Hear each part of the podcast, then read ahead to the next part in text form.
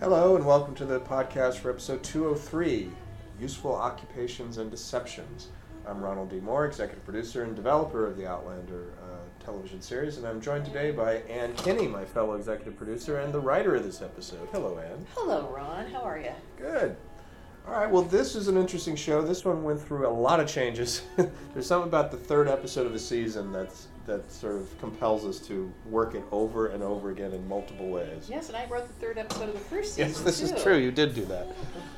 Oh, well, the first thing you might notice is that we've changed the main title here quite a bit. Uh, we decided to incorporate a lot more sort of uh, pieces of French imagery into the main title and then transition into a French language version of the, of the song. I just thought this was an interesting idea to sort of acknowledge that you know the series was changing and evolving, and move the audience more clearly into the French part of the story, and sort of drop some of the Scottish-only imagery that uh, the main title since season one. But rest assured, some of the Scots imagery will return, and there will be more things as the title evolves over the course of season two.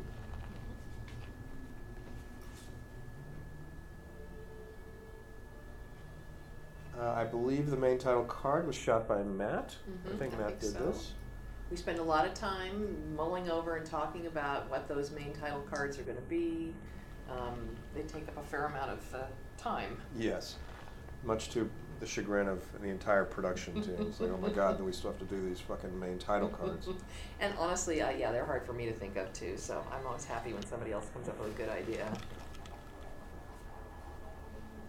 Now, this opening, as I recall, this is one of the things that kind of stayed throughout all the different drafts, right? Didn't we always sort of have this idea of Jamie coming home, and then this was to sort of establish that, oh, this is his new life with, with Right. Prince Charles. and that and to kind of in this episode as the title sort of tells us to also establish that while claire is very much behind this um, plan that they have he's really in the position to be much more the actor in this plan and she has to play a little bit more of a backseat role which is hard for claire because that's not really what she does Yeah, this was it was sort of picking up on a thematic uh, uh, aspect of the book was that when Claire in these many months that Claire is in Paris, she was kind of bored and Yeah. she was at loose ends because Jamie in the book version of events is told from Claire's point of view, and so Jamie just keeps leaving and having these meetings off camera, you know, with, with Prince Charles and working at the wine uh, the wine business and then coming back. And Claire was left to her own devices to a large extent and trying to sort of uh, become you know, part of the social fabric of, of Paris of the day, but also finding a lot a lot less satisfaction in that role. And I think one of the things that was tricky for us when we were trying to do this is that we wanted to to explore what you just described without her seeming. We were we kept struggling between well, but she, we don't want her to be like I'm bored when he's so involved in this Right. big heavy thing. So we didn't, you know, it was, it was really trying to find our way through that to make it, you sympathetic to her. Um, yeah, without her seeming like she was sort of complaining somehow. Yeah. at some point, and I think it's in this scene, he talks about a mad gallop here and a mad gallop here, and just watching it and also remembering writing it. Wow, there so much information that we're communicating in these scenes that it really felt like a mad gallop as you're writing it. Like ah, This was shot as part of the super block of three at the beginning, Mhm. right? So this is in that still that massive shoot that we were doing to start the season with. and I was not there for the um, shooting of this one. Right.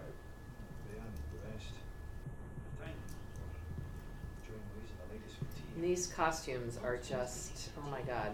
All the way through this, one dress after another. She is looks so amazing, and so does he. I miss his kilts, honestly, Yeah. but um, he looked pretty darn good. Yeah, it's amazing. It's it is a bit of a fashion show, you know. Ah. Like one thing after another, and a- a lady of her station at this point would have had, you know, a fairly wide wardrobe. Yeah, and the art direction, the apartment is so beautiful. It was fun to go when I went, and th- this was still up, this set, and it is it's spectacular. Yeah, it was a great, great set.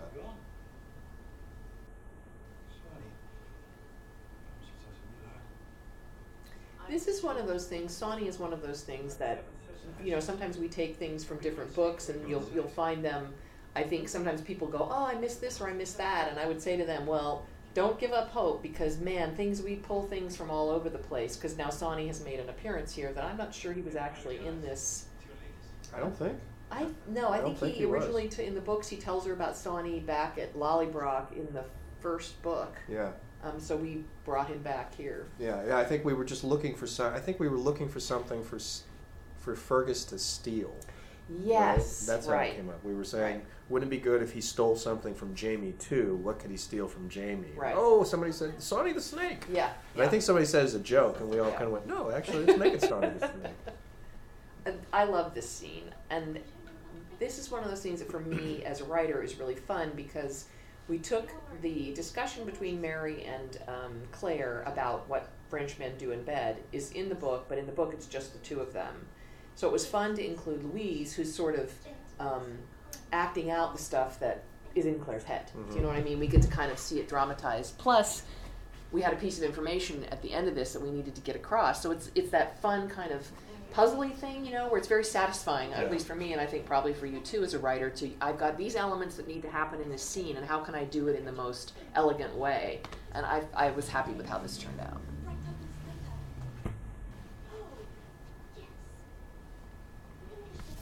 I love Mary. She's tiny. The Yeah. actress is tiny. Rosie is she is Rosie. really tiny. We always joke that we're just going to put her in our pocket. She's tiny, and um, uh, Claire Sermonne, who plays Louise, is also terrific. I really yeah, love she's her. wonderful.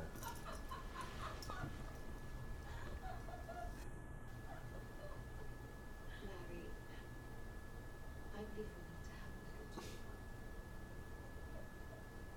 Men don't do things like that where I come from. And where is that? The moon?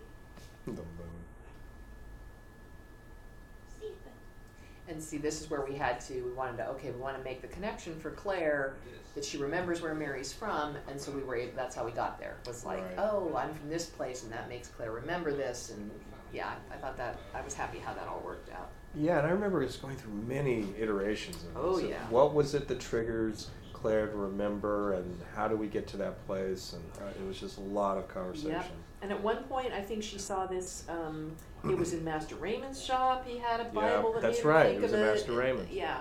Um, and the other thing I like is I really like that we um, how we've kind of uh, continuously fleshed out the relationship between Claire and Frank, and you really see that that was, you know, they loved each other. Yeah. Um, I think sometimes when you have romantic triangles in stories and movies, one of the characters is kind of a paper tiger, you know, where you you think, oh well, he's never going to Mm-hmm. Yeah, be the, the like winner. that's not a legitimate choice. Yeah, and it diminishes the character, I think, and makes the challenge less. So I'm, I'm happy that we've been able to do that. Yeah, it feels like a real triangle. This also was a sequence, the editing, and I think you were you must have constructed this too. This was a giant voiceover speech where she's doing all this explaino, Right. And it was just when I wrote it, it, she was in the carriage and she's just you're hearing the voiceover. And when I saw this cut, I was like, oh my god, that's great because you're giving us all these visual cues to help us track this story. Yeah. So it was tough to track it otherwise because it was just so much information. And again, it's voiceover, so you're not even watching her talk. Yep. And tracking all the names and the people and trying to keep it clear in your head. No, that was that was a really great uh, thing to do. He's great. Yes. I love this line coming up where he says, yeah. "The search for the little snake Snake. continues." I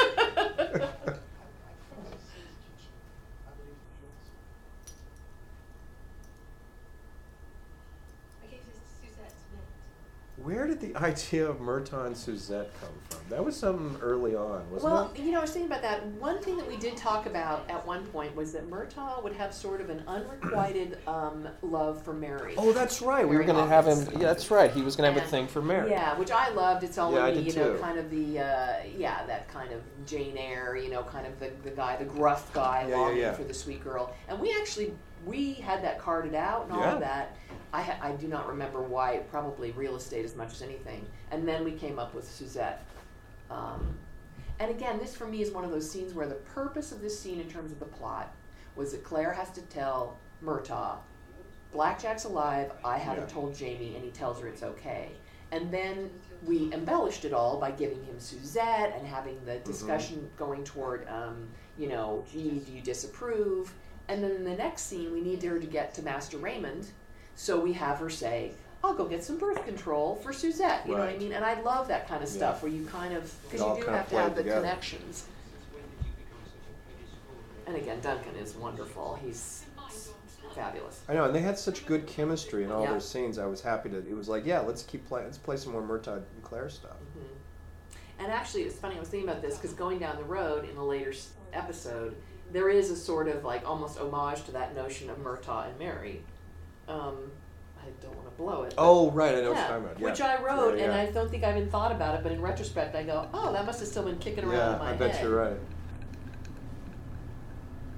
This is one of those annoying things that happens sometimes in production. It's annoying to the writers. You know, when there was a pass we worked on on this scene where I specifically said Claire and Murtagh go out onto the balcony to have this conversation right. because Gary Steele, our production designer, had built this balcony off of this main room where you could stand out on the courtyard. It was a practical balcony and it was like kind of cool and no one had used it. And I said, let's get out, let's use this fucking balcony. Right. And of course, then they, the director just kept it all in the room.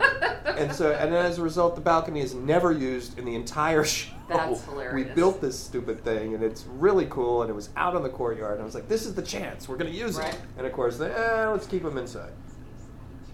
It's, a, it's honestly amazing how often that happens when you, you have a set and you think, oh, we need this and this and this, and we're going to go over here, and Yeah. then you don't ever use it. I know. You build all these things into the sets, Yep. and then the next thing you know, you just never even shoot that side. I feel like we shot, except for the balcony, we probably shot everything of this apartment because the main staircase is used, the courtyard, the hallway to the to the main staircase. There's this room, the parlor, the bedroom, and the dining room are the same part of the set that are just redressed to be the, the dining room or the the dining room or the bedroom. Sorry. And then uh, there's like a hallway that goes all the way around all the sets. Right, and later in this, you'll see we, that we use the hallway in a really interesting way, where Claire's in the room and Jamie's in the hallway, and we're going through the doorways, which Yeah. is cool. Yeah.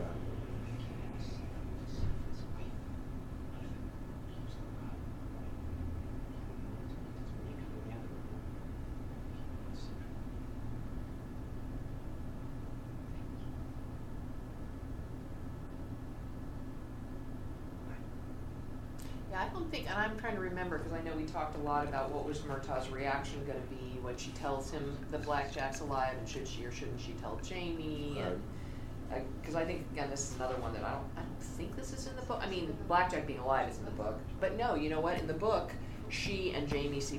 Don't they see him at the same time, or they see Alex at the same time? Who in the book looks exactly like right. Blackjack. Yeah, they both encounter Alex at Versailles, and Claire faints Right. because she thinks it's Blackjack because he looks Right. so much like Right. him. But in the show, it was just like you couldn't go to that card again. You couldn't have Tobias play three roles. That was just that was pushing it. No, which is one of the interesting things again in the adaptation process. This room is fantastic. This room is in Prague. This was a, a, li- a real library in Pr- Prague. There's like two main rooms to it. There's another room next to this one that's also spectacular. But this this was an unbelievable location. Again, this is another one of those scenes that we had a lot of information we had to get across. So how do you do it in an interesting way? And also, uh, I don't play chess, so for me, it's sort of like. Uh, if you've ever written on like a medical show or something, Mm. where the part where they're talking about the medical, you just write tech, tech, tech, Yeah, tech, tech, and somebody else comes along. And this one, I, you came along and came up with the what is it, the chess tech. Spanish game or The something? Spanish game. which uh, yeah i think i know like things like check checkmate In Star Trek, I used to just literally, yeah, I would do the same thing. You'd write tech. Mr. LaForge, tech the tech of the main engine. But Captain, if we tech the tech, the tech will overload. And then Data would say, but Captain, there is a theory. If you tech the tech, it will actually, and, you know, and you're just like, it's a page of tech. well because usually also when you use your technical advisors like going forward when we get into the um, scene with uh, master raymond and she's asking him about all the herbs and what they do you often go to your technical advisor and say this is what i need to have happen in this scene Yeah. they need to discuss this it needs to do that so i need you to help me figure out what those things are and you know you're always lucky when you get somebody who can really roll with it Yeah, because a lot of it is just rhythm. It's the rhythm of the dialogue. He needs to say this kind of thing and that, and it needs to sort of make sense. But it's really about the rhythm of the scene and what it's accomplishing Yes. above and beyond the technicalities. Yeah. How was it? You, you, were in Prague. Were you in Prague? Uh, not for the shoot, but I went to Prague uh, for the initial scout. I mean, so what was your sense was how much of our crew from Scotland went to Prague? Not many. I mean, the, the key department heads went, and I think each department sent a few key players, you know, Right. hair and makeup, and people from art department, people from costume, and then there were a lot of local hires in Prague because there's a, a, a fairly substantial film community in Prague.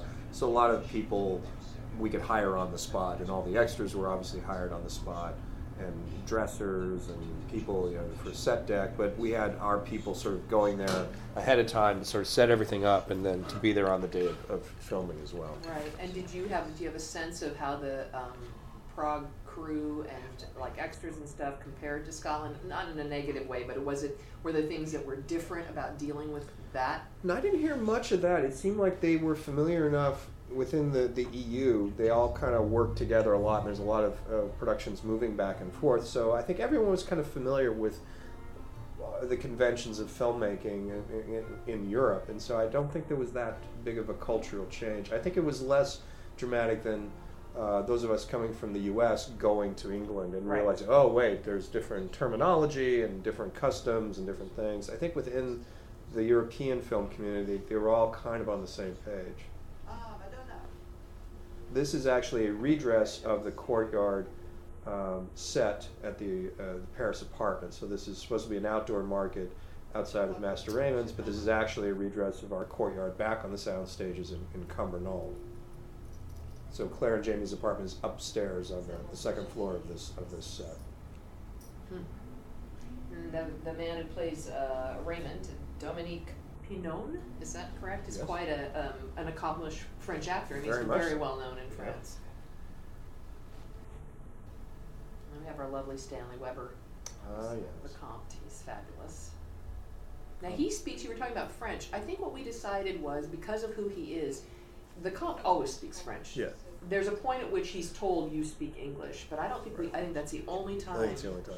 Um, because we felt like he so dislikes Claire and Jamie. It was sort of a part of his disdain for them that he Yeah. wouldn't. He, he could speak English, but he wasn't going to. He wasn't going to. I'm interested in stopping a pregnancy from happening. It's not for me. There was a whole beginning to this to this scene that got cut. I think it was cut for time, and as we were going through trying to get the show to time, I found a place to cut in much deeper with her just saying that line and having him up on the ladder. But there was a whole intro Yeah, that they walked yeah. in and, and chatted, as I recall. Yep. I know this is poison. Not aware of any medicinal uses for monk's hood. And again, this is one of those places where we got the our technical advisor, our herbalist, uh, helped us out with what specifically they would be talking about. And this whole thing with the bitter cascara is, is drawn pretty much directly Yeah. from the book, as I recall. It makes the end. Oh, and I forgot to mention we're drinking, or I'm drinking, uh, Square One vodka today Oh, is that what you're doing? That's what I'm drinking. Yes. instead of the Scotch whiskey. And the smoking lamp is out. So a canny businessman and a I love her cloak here. It makes me think of the one from uh, French Lieutenant's Woman. She puts that big Oh, hood yeah. over her head. Oh, it's fabulous. Yeah, it's a great cloak. Happens to all these costumes? Um, we won't go back to France. She didn't bring them back with her. What, what do we do with all of these? Uh, they'll be kept and stored, and you know some will go on display, some will become part of the Sony archive.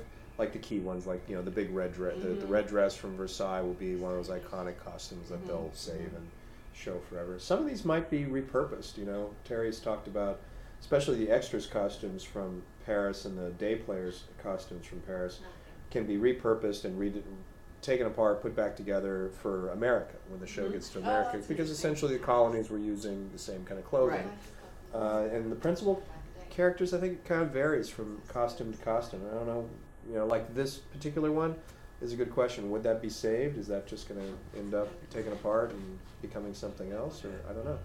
And do they do they do you know if they you know like when the show ends, um, would these things then would Sony like rent them out to people or They probably don't. I don't know that they rent them out. They might sell some of them because Yeah. now it's become more of a thing in, in film and TV that there's money to be made in auctioning off props and wardrobe. Oh, so. I wouldn't be surprised at all at the end of the show that some of these costumes are, are eventually au- auctioned off to private collectors. Mhm. And people make an argument about, oh, that's terrible. The studios should keep all that. They should be kept in archives. And Where would they but the- it? yeah, and the truth is, the studios don't take care of this kind of stuff. They, they get thrown into warehouses and they get moth eaten or rats take over. Yeah. And actually, uh, costumes and props in private hands are probably much more cared for and looked Yeah. after and, and preserved. This is also in in uh, Prague. Uh, the, the the exterior of uh, of the Hôpital is a, a street in Prague. We did surprisingly little v- VFX work here. There's just some stuff to sort of take out some 20th century, 21st century, or 20th century antennas and gutters and that sort of thing. And we sort of dirtied up the buildings to make them look a little bit more uh, worn because they were kind of clean when you when you shot them originally. This whole thing at the L'Hôpital des Anges, I've just exhausted my French. yes. um, I love this in the book, and it was really fun to Yeah, this is um, great. to be able to do this. And the woman that we cast, Frances de la Tour, for uh, Mother Hildegard, and we saw a lot of really good actresses, people that you've seen before, and she's just terrific. She's wonderful. Now, the interior of the hospital is actually in Scotland. This is a cathedral uh, that Gary Steele found. I can't remember the name of this. But I this is believe a- it's Glasgow Cathedral. Is it Glasgow Cathedral? okay, that's what- yeah. great. And then we came in and brought in all the set dressing and the, and the props and, and so forth. This is one of those things too, where, uh, you know, when you're writing, um, you know, I'm obviously picturing in my head between the book, which is describe things, and then you're picturing it, and then because this scene was also longer. Remember, it went on a Yeah, lot longer, where you see her going behind Sister Angelique and cleaning out bedpans and all Yeah. that kind of stuff. Um, and then you realize when you start to see it that so much of that you get it without having all of that information. Do you know what I mean? Visually, it tells you so much. Even though I've been doing this for a long time and it's a visual medium, I still find myself sometimes you can kind of really rely too much on the words, Yeah. or you feel like I've got to put too much in here. Um, because, because again, I think you get all the value that we wanted, but it's in a little more condensed form. Yeah, it's true. It's always it's it's a continual learning experience. Yeah. You think you need to explain things, you think you need to talk about it, and then you see the film and you go, No, I don't. Yeah, it's, don't." it's amazing. And, I- and you'd think after doing this, I mean, I've been doing this for 20 plus years, you, Yeah, you think, too. oh boy, next script, I'm not putting, there's no fat in that Yeah. script. And no, you're just always writing too much. Yeah, yeah. Yeah, it was that section, that cut right there. There was an extended walk and talk with Claire following behind uh, Sister Angelique, and Right. We come right into this, but now we go, yeah. This was a difficult piece of editing, actually, in that the eye lines didn't match up. Where Claire was looking off camera, there she was not actually looking at Mother Hildegard in in that shot. We stole that from an earlier scene, but we wanted because I think what Claire was looking at, she was looking at another patient uh, being tended to by another person, but it was confusing in the way it, it kind of cut together. So we, we had to manufacture the, that look from Claire to Hildegard. But is this piece drawn for the book? Yeah, oh, absolutely. I can't. I, I, every time she puts her finger in this and tastes it, it kind of like I flinch every time. I just say to myself, you're in a sterile, you're in a I, sterile. yeah, it's like yeah, it's very weird, yeah. But that's right out of the book, though.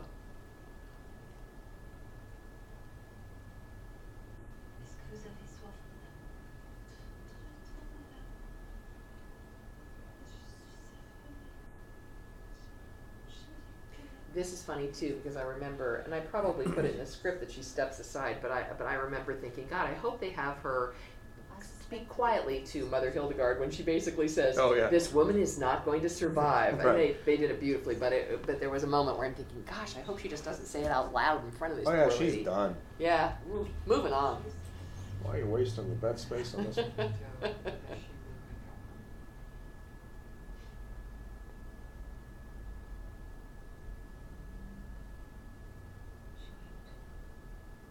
afraid you have lost the light.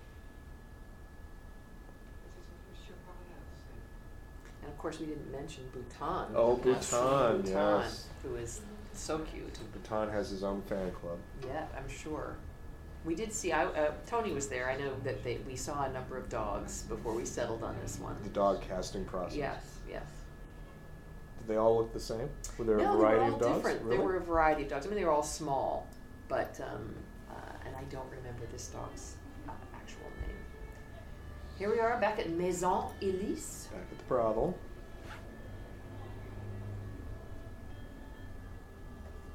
And this is our first glimpse of Fergus. Right.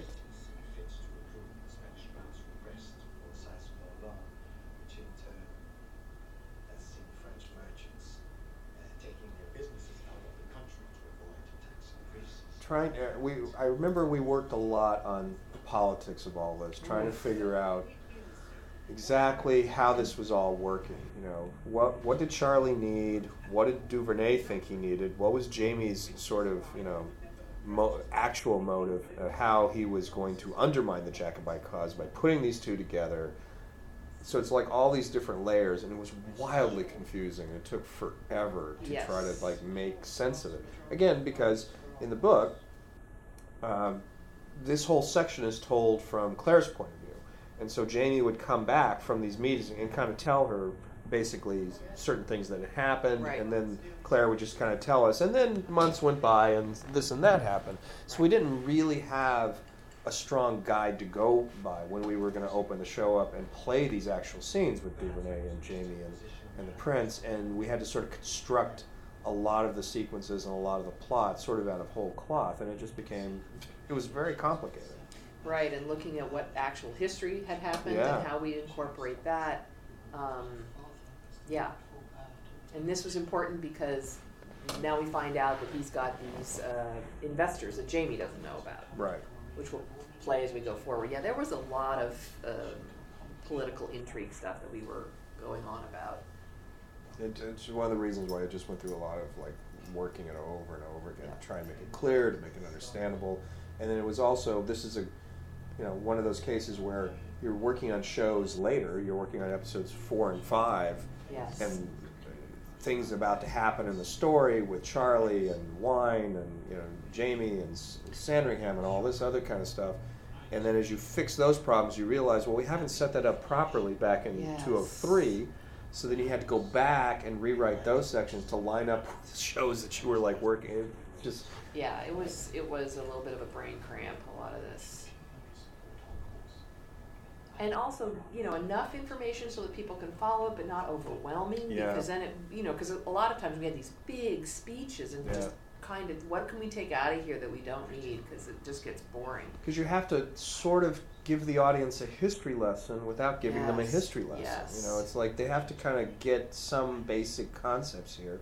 Who who's on what side? Oh, the British and the French. We know they don't kind of like each other. So how does this work? And who are the Jacobites and why would the French support them? And under what circumstances? And oh, they're fighting somewhere else in Europe, but not full on war because they're still kind of talking to each other. So it's very like Yep. very dicey stuff. And to make it a scene, you know, you're trying to make it a scene, not just explain yeah the, the politics of the era.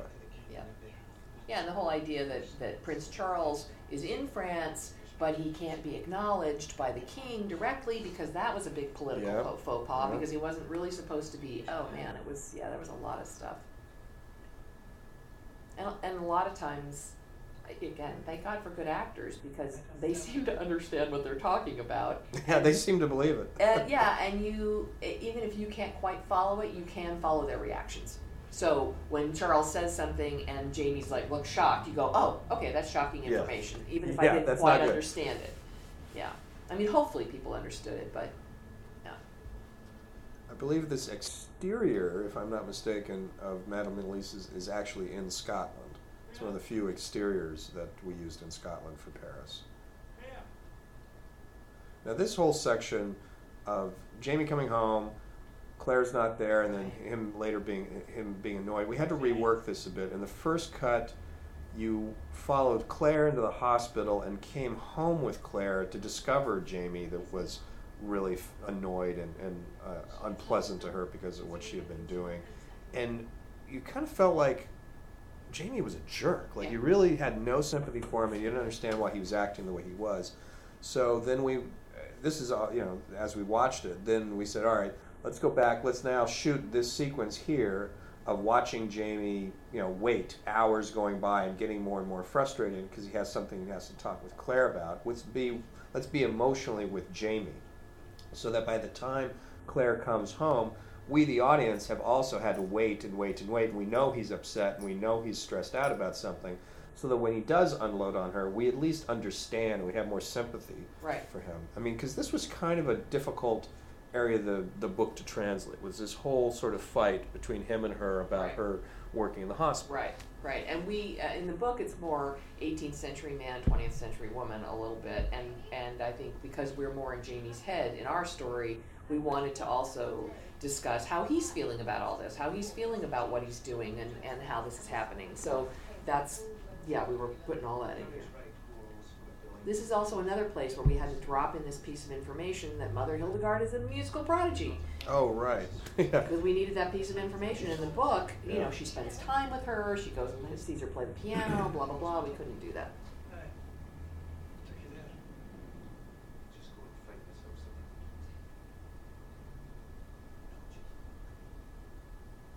I love her look there. Mhm. Just that little look she gives him, like, oh, come on. Need people with my skills. Now, as I had time today, I had some volunteers. Mother Hildegarde, she's a nature. People calls her nature. She was a musical prodigy. Yeah, there it is, the musical prodigy. And this and the niece or something of the Sun King because we had to have that relationship. Oh, right, Also. right. But when she saw me taste the urine, tides began to turn. I haven't won her over yet. I will. This is one of the things I love about the character of Claire too. Is that yeah. Uh, she saw me taste the urine, and I got to lance a boil, and Yeah. she's so you know, yeah, she's not grossed out by any of it. She Yeah, she's so loves this. enthusiastic yeah, about it all. Yeah, Yes, I did. What's wrong? With a child, for one. Catch a filthy disease.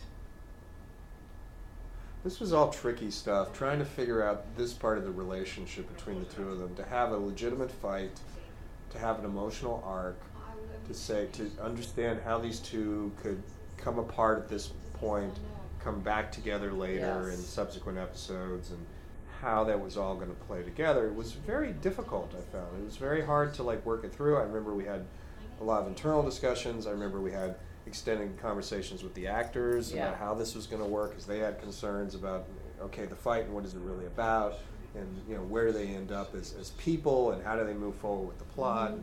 It was just it was one of those things that we just had to work over and over and over again. It hasn't changed. Well, and one of the virtues and challenges of all these stories after the first book is they're together now. They're a couple, so there is conflict between them. Yeah. But you you can't always have. Well, I'm walking out, or I'm not going to be here, Yeah. and because that's false. It's like you don't believe it. And and one of the beauties of the books is these two are are a team, and yet you need some conflict dramatically, otherwise it gets a little Yeah. boring. So it's, it's there's interesting. nothing to play. And I think we talk a lot in the room because most of us are married about, you know, well, if you know, if I did this or my yeah, I husband know. or my There's wife. a lot of that. yeah, which is it's helpful though because I think most of us are in committed relationships, so it's like, how does that work? That you you're your own person and you have your feelings, but you're not gonna blow it up. Do you know what I mean? Yep. That's impossible. Britain and France have become allies for another century. All I know is Charles is not caring that he seems. He's keeping secrets. That he can what to do with. I'm sorry, Jamie. It was also important to give Claire this sort of, you know, this realization that what her life really would be in 18th century Paris. Yeah. You know, what was the role of a woman, of a wife, you know, in this place and time, and how does Claire get herself into that place, even though she's doing it for a mission, even though she's doing it for this enormous greater good that they're trying to accomplish? How does she reconcile that with who she is as a person? Mm-hmm. Because I've always said that you know if Claire had not gone through the stones, if she had never had this experience, I think she was going to be pretty unhappy back in the 20th century, as women were sort of then expected to return to a very domestic you know life and go back to being housewives and get out of the workforce. And Claire had had this extraordinary experience in World War II, and she wasn't going to do that so easily. Yeah. I think that's something that's always interesting to me too when we talk in the room because we have to remind ourselves when we say, well, she's from the 20th century. It's like, yeah, but she's from the 40s. She's from the 40s. Yeah. She's not from 2015, and even as the books go forward, even the 60s, it's better certainly, and in fact, I would almost argue that the gap between the 40s and the 60s is almost bigger than the gap between the 18th century and the 40s. Do you know Oh, what I mean in terms really? of well, women, women's roles, what you were expected and not expected to do? Yeah, I think I think um, That's an interesting way to look at it. Yeah. So so again we have to remind ourselves that she she was and she was kind of bucking the system as you say even in the 40s. That wasn't gonna go well. So sad. How can there be love in the marriage when love leaves the bed? Politis knows what does and does not occur in A a lot of conversation about when they were having sex and when they were not having sex in Paris, and trying to weave that into the story, but not make it the dominant theme of the story. Didn't want we didn't want the show to be all about when they're going to have sex again. Yes. This is an odd little avant-garde piece. I came up with this little notion of we like this idea that at Madame Elise's they had this little stage, and Gary built us a little stage that they would do performances and odd little performance art type pieces for this crowd, this very sophisticated crowd and crowd in Paris, and we were looking for something to play here, and I just had this idea about painting a woman, you know, painting the front of a woman on her back and the back of a woman on her front. Mhm. I don't know what that meant or why I liked it, but I just sort of. And then you say that to the production team, and they all kind of look at you like, "So you want us to do what? How, how's that going to work? Like paint her front on her back? What?" I'm sure there were many discussions about what does that say about Ron? Yeah, what does that say? Uh, what does that say about life? Do we really want to know? We introduced Fergus, and there you go, There you go. in a very different way than he is introduced in the book. Because in the book, Oh right. Jamie's being followed by guys from the dock. I mean, we just have to simplify Right. things. I forgot about that. And he's, um, they go after him, and remember, there's the whole thing where he has the big The sausage. sausage fight. And yeah. then um, Fergus helps him get away from those guys. Fergus is still a child of the whorehouse. Of the whorehouse, right? But um, yeah, he helps him get away from those guys. And and again, sometimes we just had to simplify things because we just can't get it all in. So we went at it this way. Yeah, just like get to it. He's a thief. Jamie figures it out. He wants to hire him. Right. Now, where was this chase? I Was think this is in Scotland. I believe this is. Uh, I think this is near Sandringham's house, as I recall. The Sandringham's house from season one. Okay. Yeah, this is like a back alley section that they, that they were able to kind of cobble together. So you, I mean, you can't really tell that it's Paris or or Scotland. It just kind of feels generically 18th century. Yeah.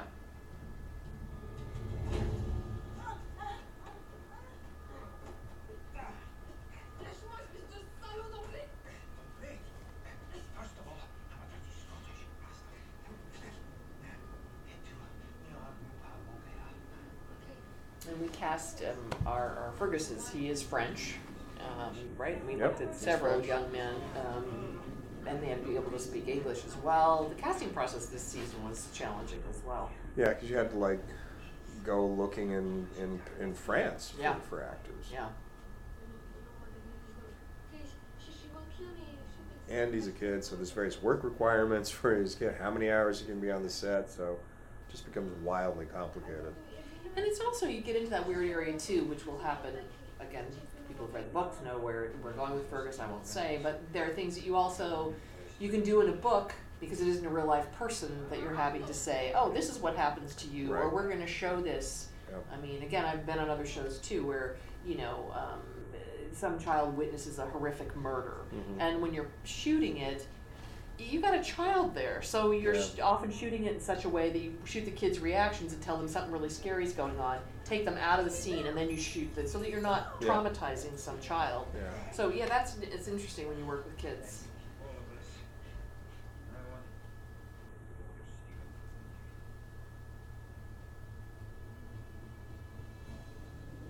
And there's Sonny. And there's Sonny. Sonny's okay. Sonny's gonna be like R two D two. He's gonna go through the entire series as like one of the only witnesses. We do laugh that we, we Jamie has so much stuff in his sporran, and it's like Mary Poppins. It is like Mary it's Poppins. Just, he just keeps pulling things out of there.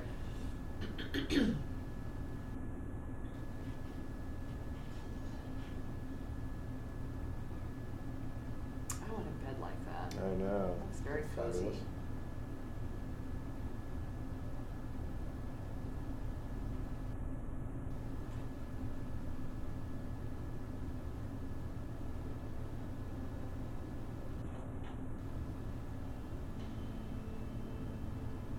And the bedroom and the dining room are the same set. They just get redressed. So she left one. She left Oh, a room, Wow. walked back into the same room, basically on a different day. Yeah, it's so the magic of the movies. Yeah. Oh, I know what I'm curious about. When we do scenes like this, Mhm. all the candlelight, how much other light is in this room?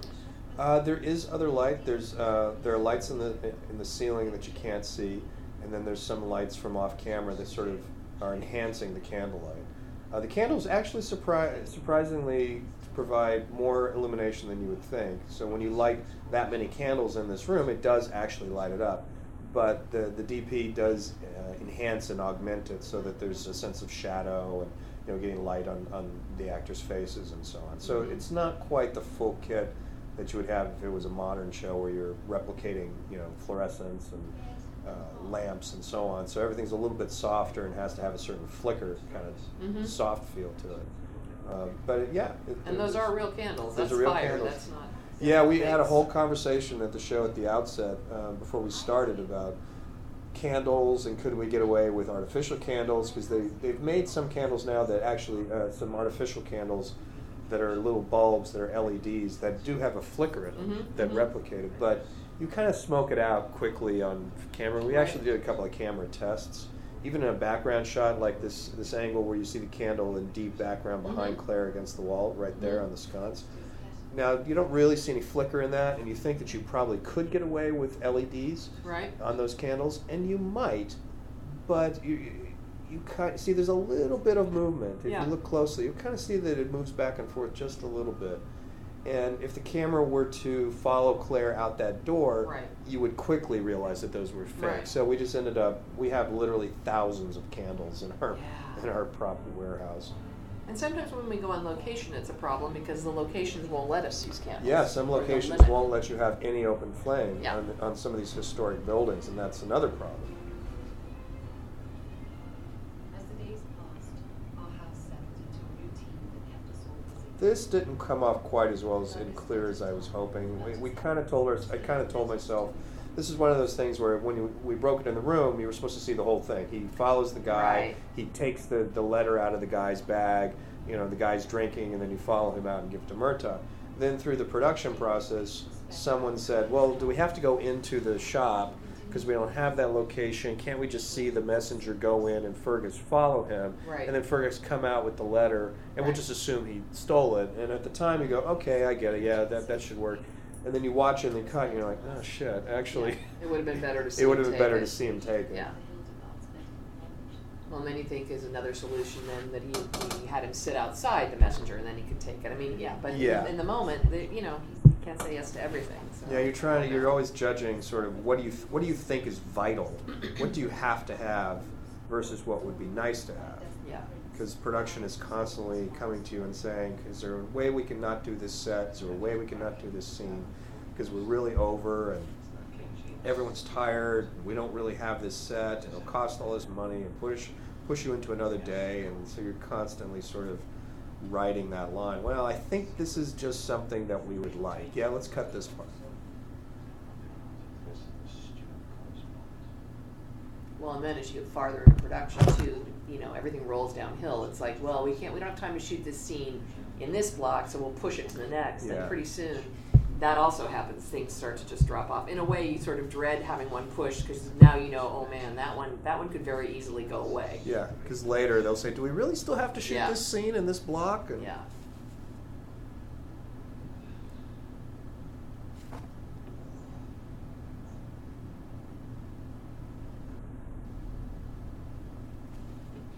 The devil is this.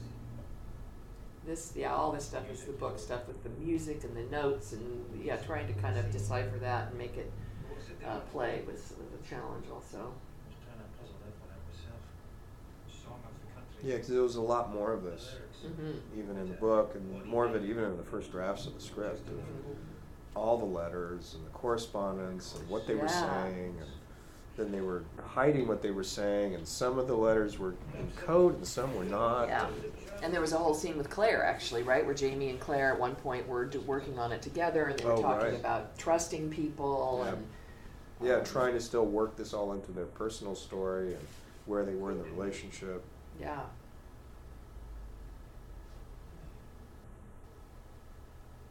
Maybe tomorrow you can ask around for a music teacher or composer that can speak German. If there's somebody I know who uh, might be able to read it. I don't know, really. And again, this was one of those things that you go, oh yeah, Murtagh's at the hospital. He could know this. Yeah. That's, I mean, sometimes that happens Yeah. too as you're constructing things and then you look at the stuff on the table and you think, oh wait, that will help us. Yeah. Or.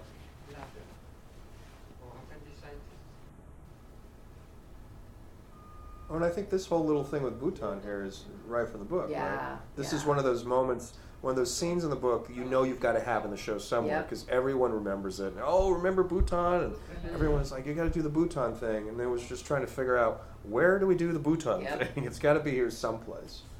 No, you are right. It isn't that.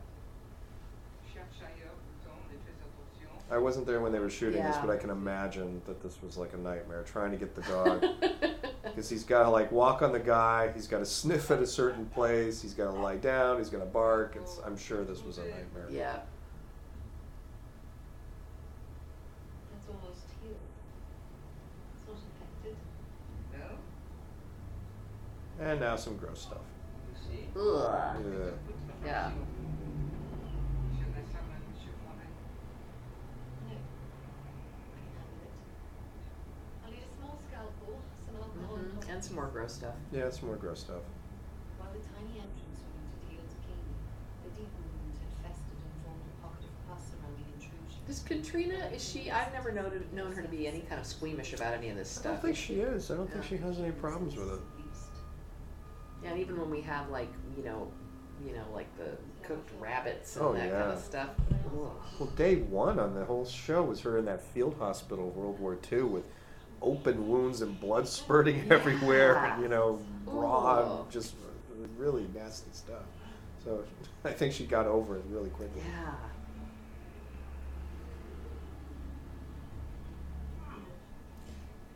Sometimes this stuff is tricky too because when she's doing stuff like obviously she can't do this on the guy's you know leg. So how the makeup works, whether Yeah. it's actually on his leg and it's something that she's working on on top of his skin, or whether it's an actual prosthetic and we're just not seeing the Yeah. the rest of it. Some of it is shot later, like some of those those insert shots of the of the wound itself were definitely done like weeks after the fact, and not even Caitriona's hands, like somebody else's hands. Oh wow.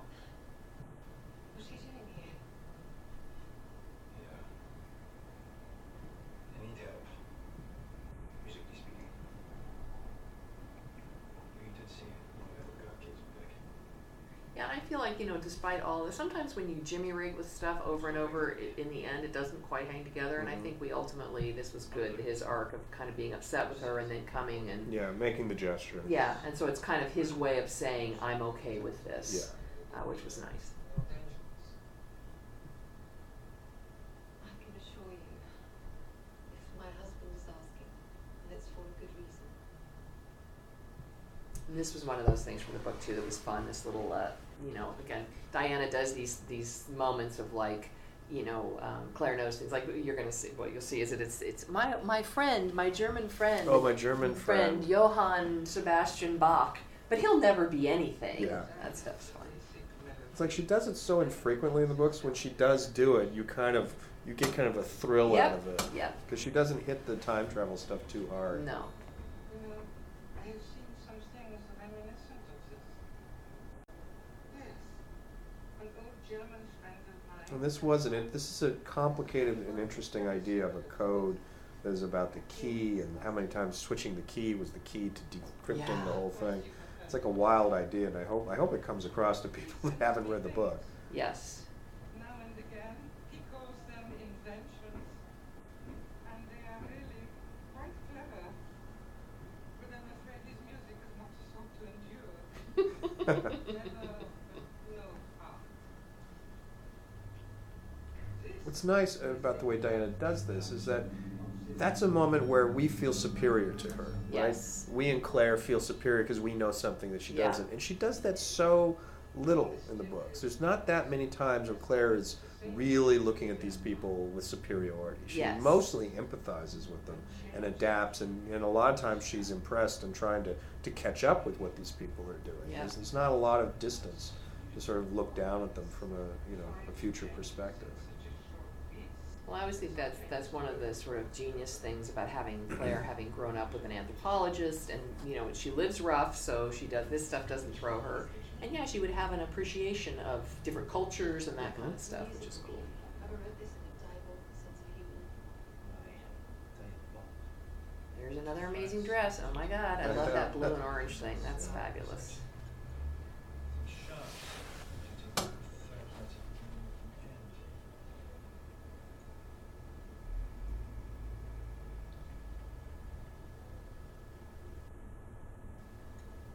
Is Terry like a, a uh, what would I say? Not flamboyant dresser, but does she like to wear kind of costumey stuff? Ever whenever I've seen her, she's working, so she's usually in very practical clothes. No, she likes. She kind of. She's of that sort of. I like to wear black every day because it makes one fewer decision I have to have. Ah, that's you know? interesting. Like a lot of, and a lot of costume designers are, are like that. They, Yeah. they, and fashion designers, they, you know, like Michael Kors does the same That's thing. true. Just, I wear basic black every day because I don't want to think about it, and then they project all that out into, Yeah. out into the world. It's really interesting. But it's not enough to follow the time Lord. So Charles was lying to them. Exaggerating the mayor's smart She was always dressing the kids up. Oh, really? She was always as the kids were growing up. She would make outfits for them and costumes for them. Oh, Halloween was like a whole thing in our house. Oh. Halloween was amazing. There was always Ah. these amazing costumes she would construct for the kids. Wow, that would be great. And then it's just And on Battlestar, she uh, she talked to Glenne Campbell, who was our costume designer on, on Battlestar, and they made flight suits for for the kids, like two little flight suits for, for each of them. They wore them to Comic Con one year, and they were tickled, but they were so young. They also were sort of like, these are kind of hot. Yeah. You know? Well, also they grew up with it. So and they kind like, of grew up with it. Yeah, it's like uh, mom do this? yeah, yeah. A, flight suit. Everyone Yeah. has a flight suit. Yeah. Was there any costume other than that that you can think of that she made for the kids that stands? Oh, she made like an amazing magician's costume once for, and a white queen kind of uh, a snow queen kind of Right. outfit one year. Um, there was an alien costume for him. She did once, makeup and the whole the whole thing. And, uh, Were you guys the, the parents who went with the kids and were in costume as well? no, we never did. We never did the costumes ourselves. I was always a little disappointed in that, but she was like. Terry had a hard line on Halloween. She's like, you can't, no adults dress up on Halloween. Oh, that's like, so really? funny. No, it's a kid's holiday, only the kids. That's hilarious. So you didn't get your flight suit. I did not get my flights. you do have a kilt though. So I do have a kilt. I have several kilts. So. Yeah, I think it is nice that the show, that this episode does get back to this, this personal thing at the end. That it does feel like we knitted this all together Mhm. thematically in a successful way through, through all the drama, on screen and off. Yeah. She's always there when I need her. And this is great too, because of course she's standing there holding this secret, and he's saying, you know, Yeah. you're so wonderful, and we're in this together, and It helps a lot that Murtagh's on in the know. yep. She's just as I-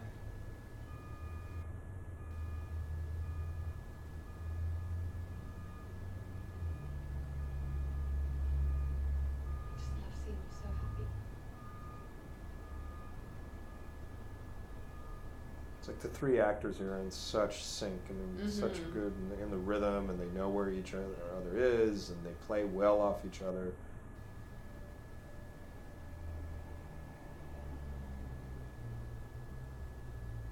And it's always, you know, again, you're looking for the end of these episodes to make people kind of lean in, like, oh no, what's going to happen? Yeah, what's going to happen Yeah, next? yeah. Well, there you have it. That's 203. Thank you, Anne. Thank you, Ron. It was a pleasure. Yes. And, uh, folks, we will talk to you again on episode uh, 204. Until then, uh, good night and good luck.